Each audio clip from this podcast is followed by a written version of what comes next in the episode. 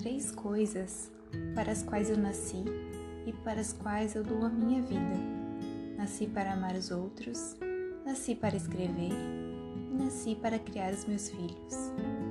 O amar os outros é tão vasto que inclui até perdão para mim mesma com o que sobra.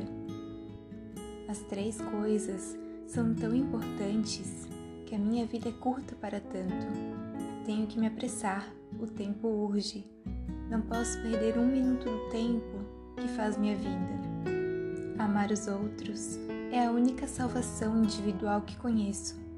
Ninguém estará perdido se der amor e às vezes receber amor em troca. E nasci para escrever. A palavra é o meu único domínio sobre o mundo. Eu tive desde a infância várias vocações que me chamavam ardentemente. Uma das vocações era escrever, e não sei por que foi esta que eu segui.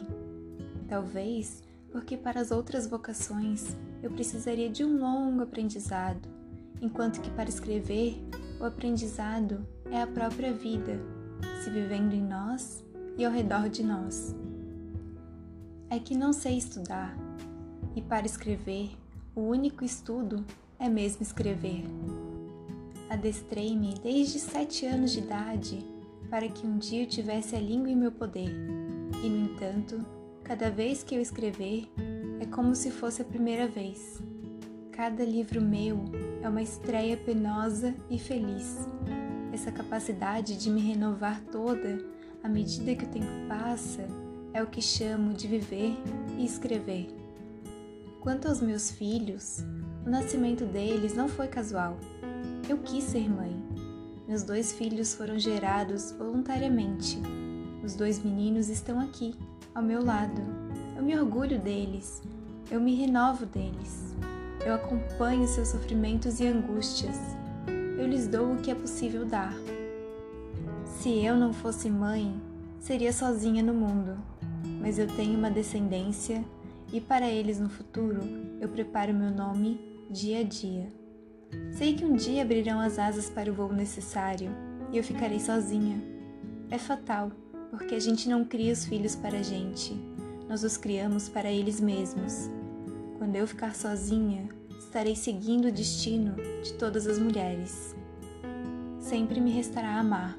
Escrever é alguma coisa extremamente forte, mas que pode me trair e me abandonar posso um dia sentir que já escrevi o que é o meu lote neste mundo e que eu devo aprender também a parar.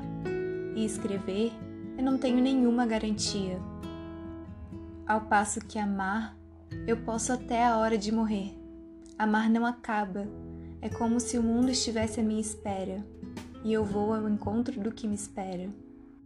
Espero em Deus não viver do passado, ter sempre o tempo presente e, mesmo ilusório, ter algo no futuro. O tempo corre, o tempo é curto. Preciso me apressar, mas ao mesmo tempo viver como se essa minha vida fosse eterna. E depois morrer vai ser o final de alguma coisa fulgurante. Morrer será um dos atos mais importantes da minha vida. Eu tenho medo de morrer. Não sei que nebulosa e via lácteas me esperam. Quero morrer dando ênfase à vida e à morte. Só peço uma coisa: na hora de morrer, eu queria ter uma pessoa amada por mim ao meu lado, para me segurar a mão. Então, não terei medo e estarei acompanhada quando atravessar a grande passagem. Eu queria que houvesse encarnação, que eu renascesse depois de morta e desse a minha alma viva para uma pessoa nova. Eu queria, no entanto, um aviso. Se é verdade que existe uma reencarnação, a vida que levo agora não é propriamente minha, uma alma me foi dada ao corpo. Eu quero renascer sempre. E na próxima encarnação, vou ler meus livros como uma leitura comum e interessada. E não saberei que nesta encarnação fui eu que os escrevi. Está me faltando um aviso, um sinal. Virá como intuição? Virá ao abrir um livro? Virá esse sinal quando eu estiver ouvindo música? Uma das coisas mais solitárias que eu conheço é não ter a premonição.